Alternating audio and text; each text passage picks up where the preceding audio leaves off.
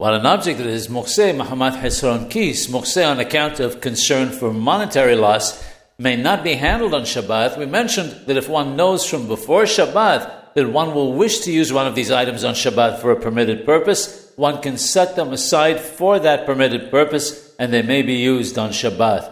An example of this is the knife that the mohel uses for a milah. If he knows from before Shabbat that he has to perform a milah, it's obviously permitted to be used.